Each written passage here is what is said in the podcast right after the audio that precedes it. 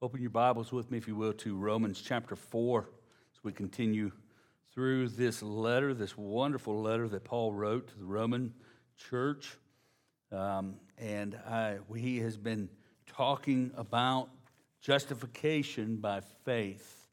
Uh, over the last several weeks, we have been looking at that subject, uh, considering uh, how God justifies us or declares us righteous.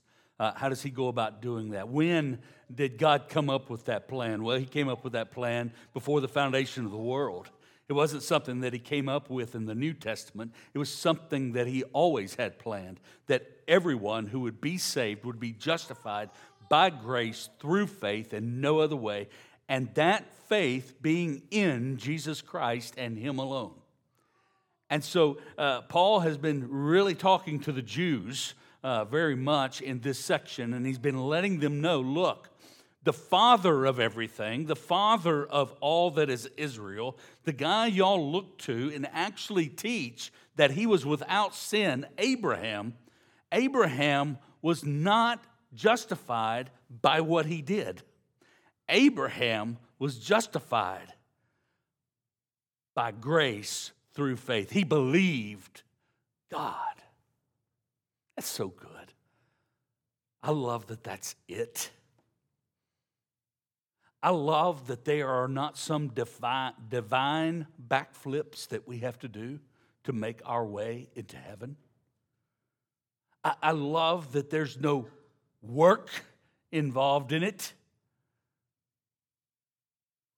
but only grace through faith. Paul's been hammering that point and talking about that. Uh, through chapter 3, he spoke of justification uh, by faith alone. And here in chapter 4, he is illustrating that in the lives of a couple of guys, Abraham, and today we're going to focus in on David a bit. Last week we looked and we saw that that justification was by faith. It's not a new thing, and it's not merited. Uh, the text that Paul is utilizing is Genesis chapter 15, verse 6, and it refers to Abraham. And it says there that Abraham believed God and it was counted to him as righteousness. Uh, there's nothing. I mean, the, the, the, the theologians of the Jews uh, believed and taught that Abraham was without sin. Uh, and that was passed on to the other patriarchs as well. Uh, they taught that he earned the favor of God. And Paul is arguing vehemently, really, that no, indeed, that is not what happened. He was saved by faith, justified through faith in Jesus Christ, and nothing else. This gospel that Paul is preaching is causing the Jews and even the Gentiles to think well, you're saying that we don't have to do anything. And do y'all know what that falls out to later on in chapter 6? Do you know what their thinking goes to? Chapter 6, verse 1. What shall we say then? Are we to continue in sin that grace may abound?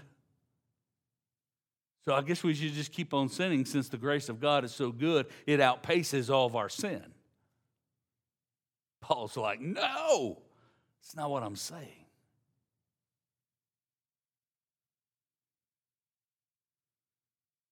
Paul, in speaking of justification by faith, uses that word. We see that word justified. It, what, what is it? That's a, a legal term. We talked about that. It's like a judge declaring something.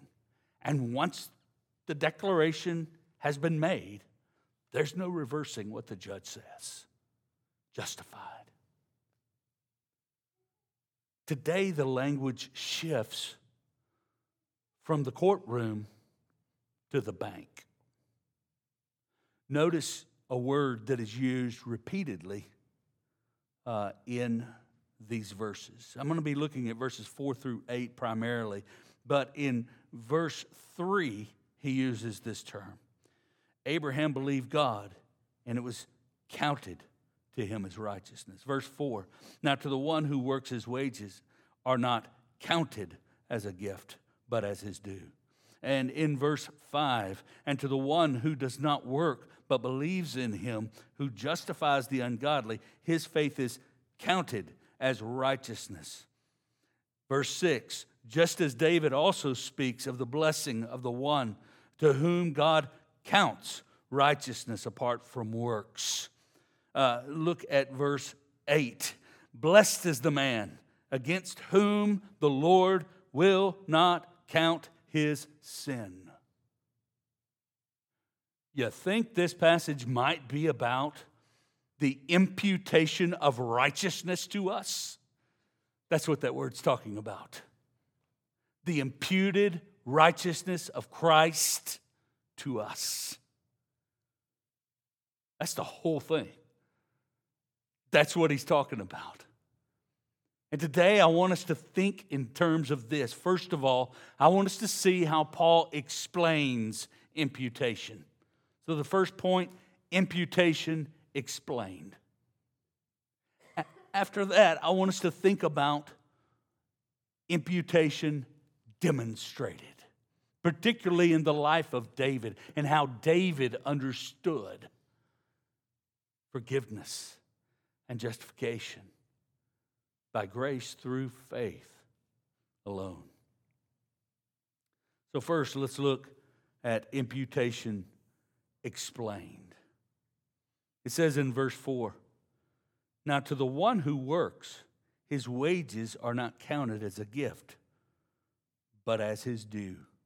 And to the one who does not work, but believes in him who justifies the ungodly, his faith is counted as righteousness. Imputation is as we trust in Jesus Christ, God credits his righteousness to our account. Imputation, therefore, is incompatible with earning your salvation. It doesn't compute. It is incompatible with earning your salvation. You cannot do it because God is crediting something to us. It's moving from one column to the next column. It's not paying for services rendered, it is graciously giving over what one cannot have on their own into our account. It's a wonderful, I love accounting like that, you know? I mean, it's really good. That's great accounting, actually. You know, I wish other people would do stuff like that. You know, I just wake up one morning and open up my bank account. Boom, there it is. You know, $10,000 is sitting right there. Where'd that come from? Don't know. Some benefactor just dropped it into your account. Why? I didn't do anything for them. Uh, they were just happy to meet you. That never happens. But that's what happens with God. He credits.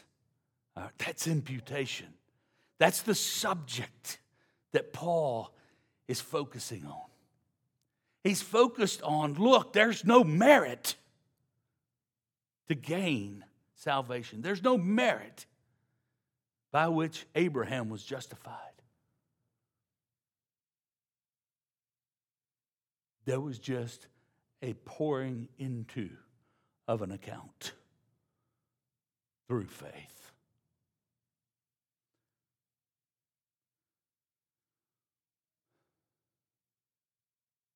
Imputation is incompatible with an earned salvation. Paul uses an illustration here, a negative one, because what we know is that merit and what is due uh, is due because of what you have done, those things don't mesh with being reckoned righteous by grace, being imputed righteousness by God's favor. Paul here gives a negative illustration. In verse 4, he uh, says, Look, a, a laborer receives earned wages. It's the laborer's legal and moral right to receive those wages.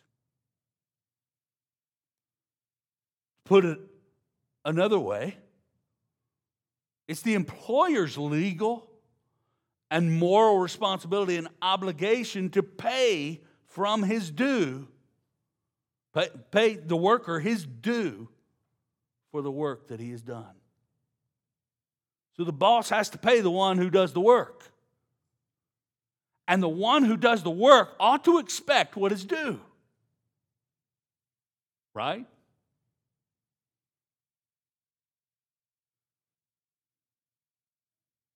Put this into terms. What should I expect for lying?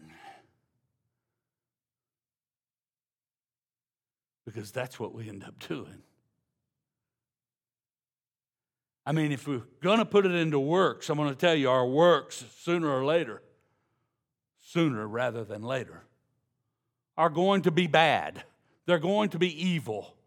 They're not going to attain righteousness.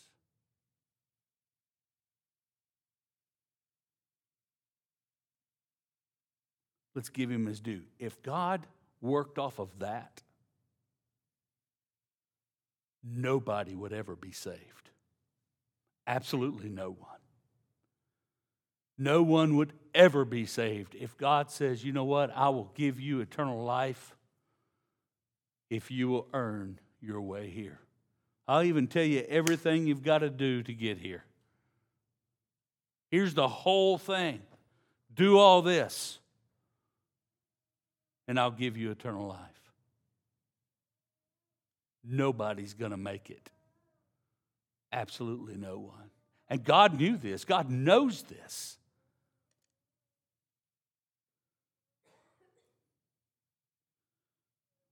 The employer has a responsibility and obligation to pay the laborer what he's due. And what Paul is saying in this is that's not how it is in God's justification. He's not giving us what we deserve. Hallelujah. Isn't that great? Somebody smile, okay? That's great. He's not giving us what we deserve.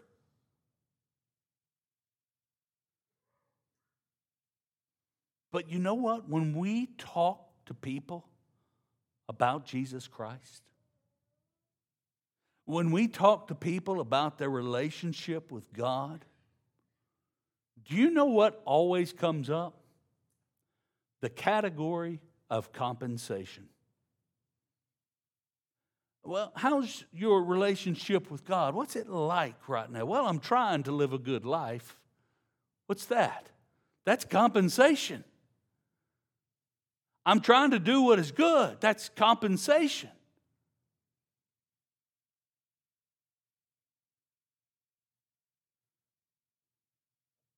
Paul's saying that's not the way it is in justification.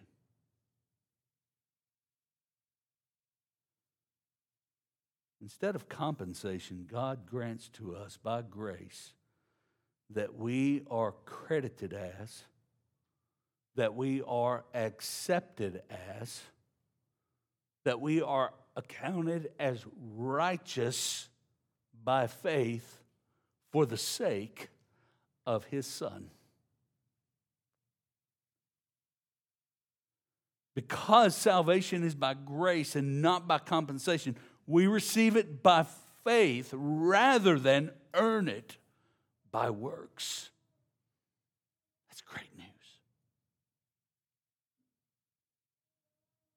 There's a tendency of every person to seek acceptance by God based on what we do.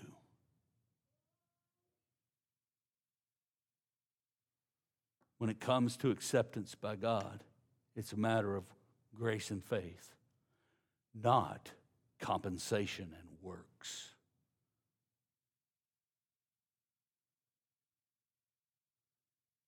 So Paul's explaining what imputation is. It's here's your account, and it's absolutely bare of righteousness. If you will, it's probably actually working in a vacuum. And God, when you believe in Christ, takes and puts Christ's righteousness into your account. And that's all there is. That's all he sees. He doesn't look and see all your sin anymore.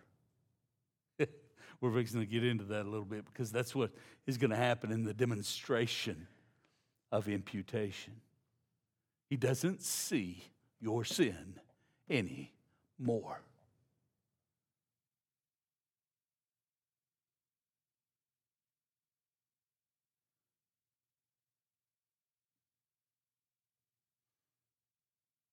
How does he demonstrate imputation? What he does is he demonstrates it from the Old Testament. Paul looks to Psalm 32, which I was reading out of this morning in my pastoral prayer. Just some different verses than these. But look what he says.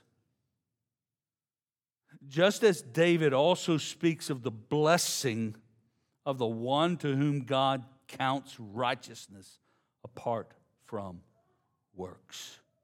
David speaks of the blessing of the one. The blessing.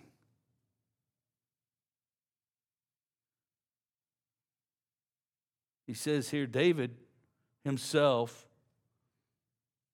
and this passage speaks of our lawless deeds as being forgiven, covered, and not imputed or not reckoned to us. Will y'all notice the words of Psalm 32? Blessed are those whose lawless deeds are forgiven and whose sins are covered. Blessed is the man against whom the Lord will not count, impute his sin. Oh, let's rejoice on this one, okay? Can we do that, please? Let's rejoice on this one. Notice what he doesn't say. He doesn't say, deserving are those whose lawless deeds are forgiven and whose sins are covered. Notice that he doesn't say, deserving is the man against whom the Lord will not count his sin. no, it doesn't say that. What does it say instead? Blessed is the man, blessed is the woman who he doesn't count sin against. David recognizes that the forgiven man the accepted man, the man to whom his own sins had not been reckoned, is a blessed man. God doesn't reckon his sin, God doesn't count his sin against him. He does not take his sin into account.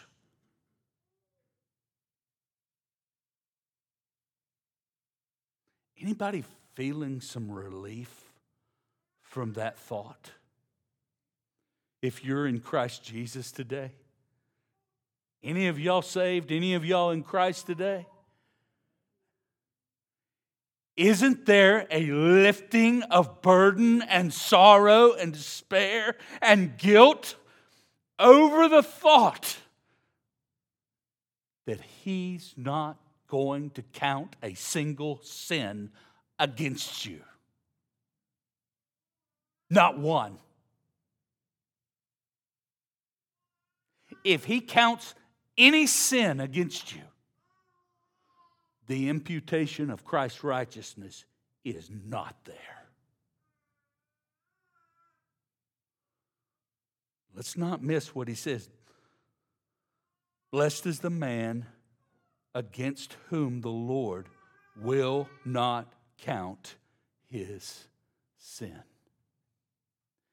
This is, if you will, the non imputation of sin. You ever look back on your life and think, man, I can't believe I did that. I can't believe I did those things. You ever look back on yesterday and think that?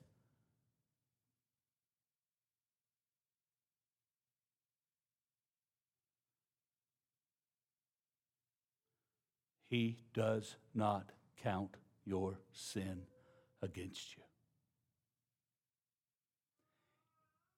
He credits Christ's righteousness to our account. Somebody smile. Man, y'all look just out there like, oh man, I don't know about this. But he also credits your sin and my sin to Christ's account. You see, we don't think about that too much. He who knew no sin became sin for us. Remember last week we kind of opened the door on the thought of the three imputations. Adam's sin has been imputed to us. Right? Christ's righteousness has been imputed to us. I, I want us to see that our sin, all my sin, all your sin, if you are in Christ Jesus, that sin that you feel guilt over, that sin that uh, keeps you uh, from moving forward, that sin that binds you, that you have given over to Him. It was placed on Jesus Christ at the cross. It was right there at the cross. Nailed to a tree. Your sin was put on Jesus Christ.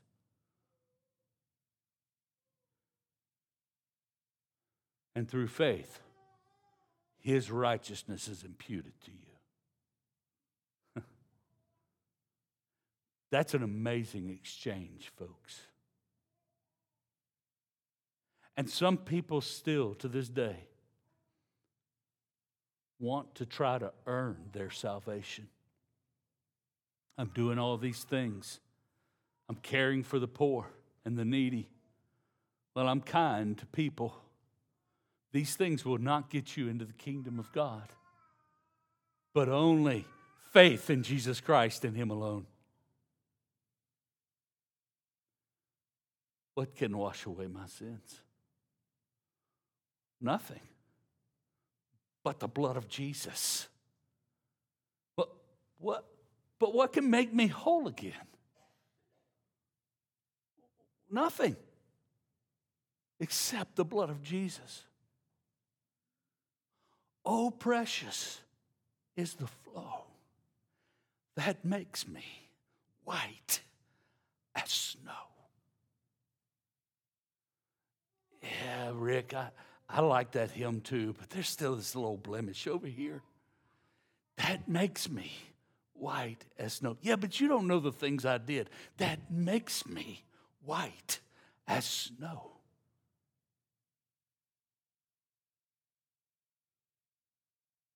The imputation of Christ's righteousness causes God, for those who believe in Him, causes God to look at you and never charge you with sin. He charged it to Jesus. It's gone.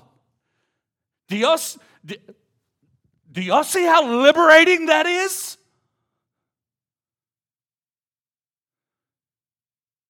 So when we sing, makes me white as snow. I mean, we can go, yeah, we can believe it. It's true. I'm not talking about how you live your life. I'm talking about how He saves us and redeems us. Stop living in doubt and start living in the liberty that He paid for. All the sin, all the shame, all the guilt, everything that was yours is His. And now, what is yours is righteousness, the righteousness of Christ. Okay, I got a little excited. I just like that thought because I know how sinful I've been in my life. I'm glad He's not going to charge me with it. Y'all know that little phrase from that major prophet?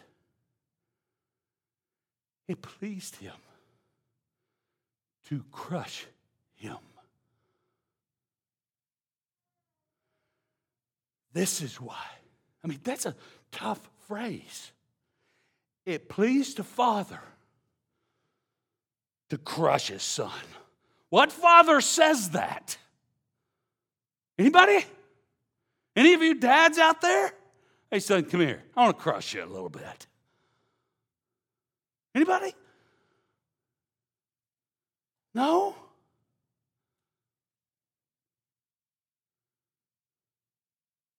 There's no father who would be pleased to have his son nailed to a cross on purpose.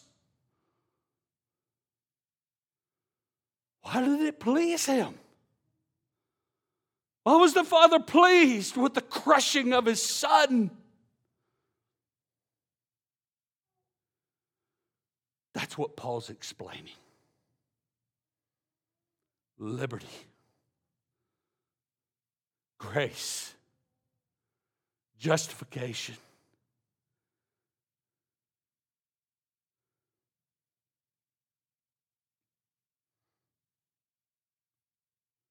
If your sins are imputed to Christ, and his righteousness is imputed to you. Walk and live in the liberty that he has bought for you, in the grace. Don't, don't let it be wasted. Don't waste your life looking back and saying, I'm terrible, right? Did it for years. Instead, look to the future hope that has been bought and paid for. You have a future. You have a future hope. I do too if you're in Christ Jesus.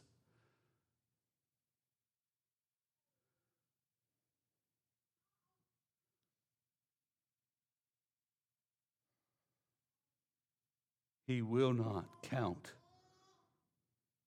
his sin against you. Blessed are you if your sins are forgiven, if they're covered by the blood of Christ. Rejoice and be glad. It's right that we think about this today. Because today we're observing the ordinance of the Lord's Supper. It's right to think on justification and the imputation of the righteousness of Christ that He pours out to us through His blood.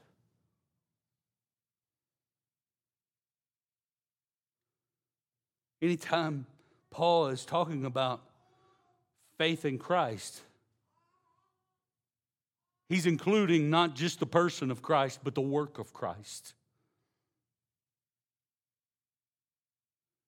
It pleased him to crush him.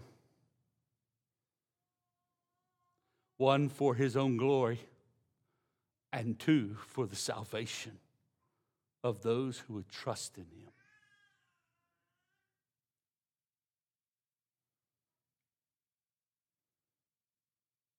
So we come to this table and we remember that all my sin and all my guilt have been taken away we come to this table and we remember his death, and we proclaim his death until he comes.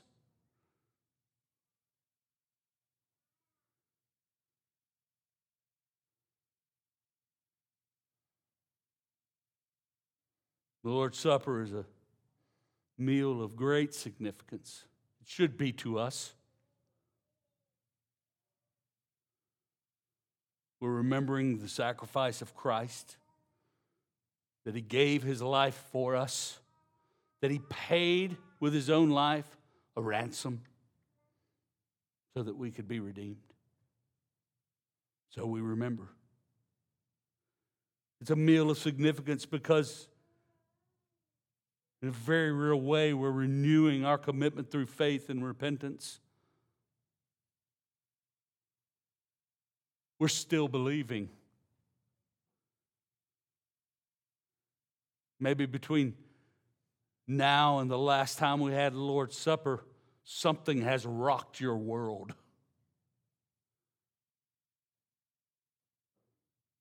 That ever happened to you? Maybe a diagnosis?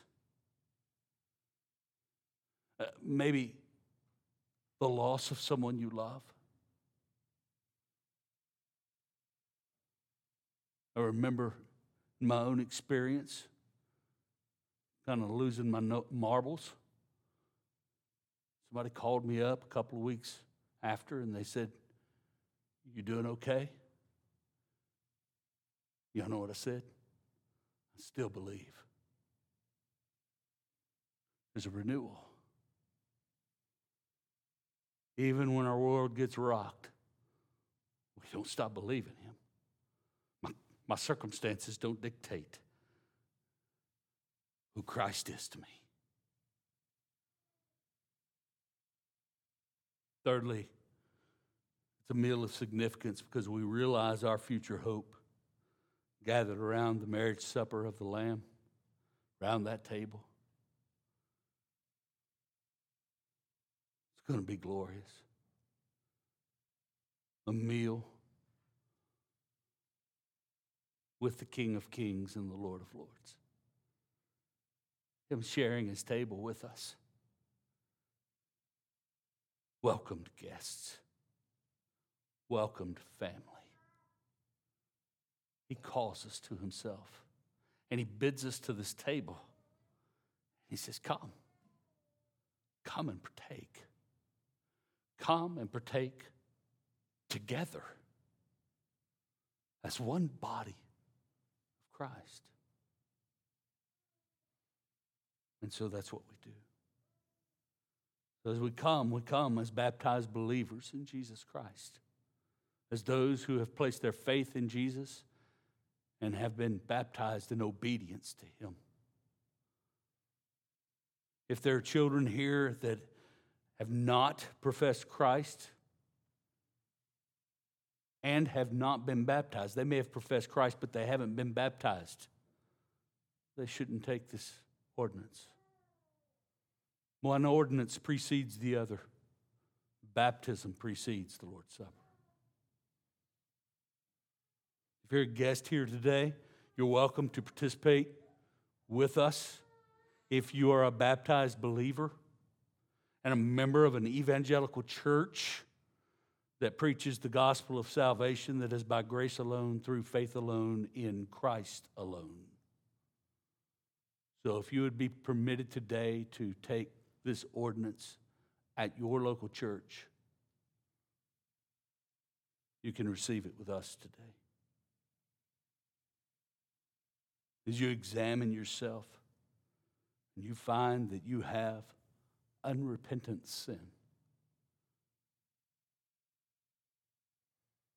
Sin that you have not agreed with God about.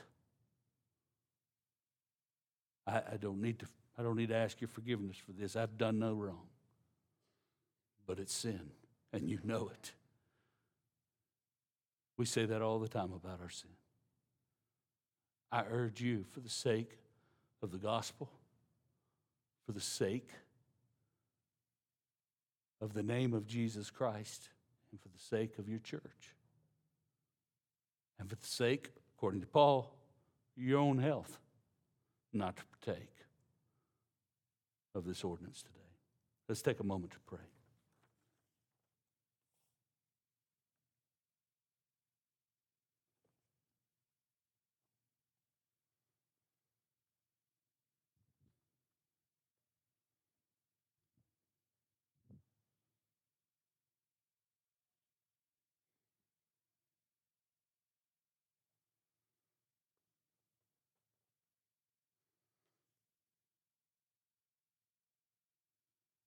Father, we give you thanks for salvation through Jesus Christ alone. Not by any merit of our own, but by faith in him. And we thank you, Lord, for the opportunity to partake of this table and to be reminded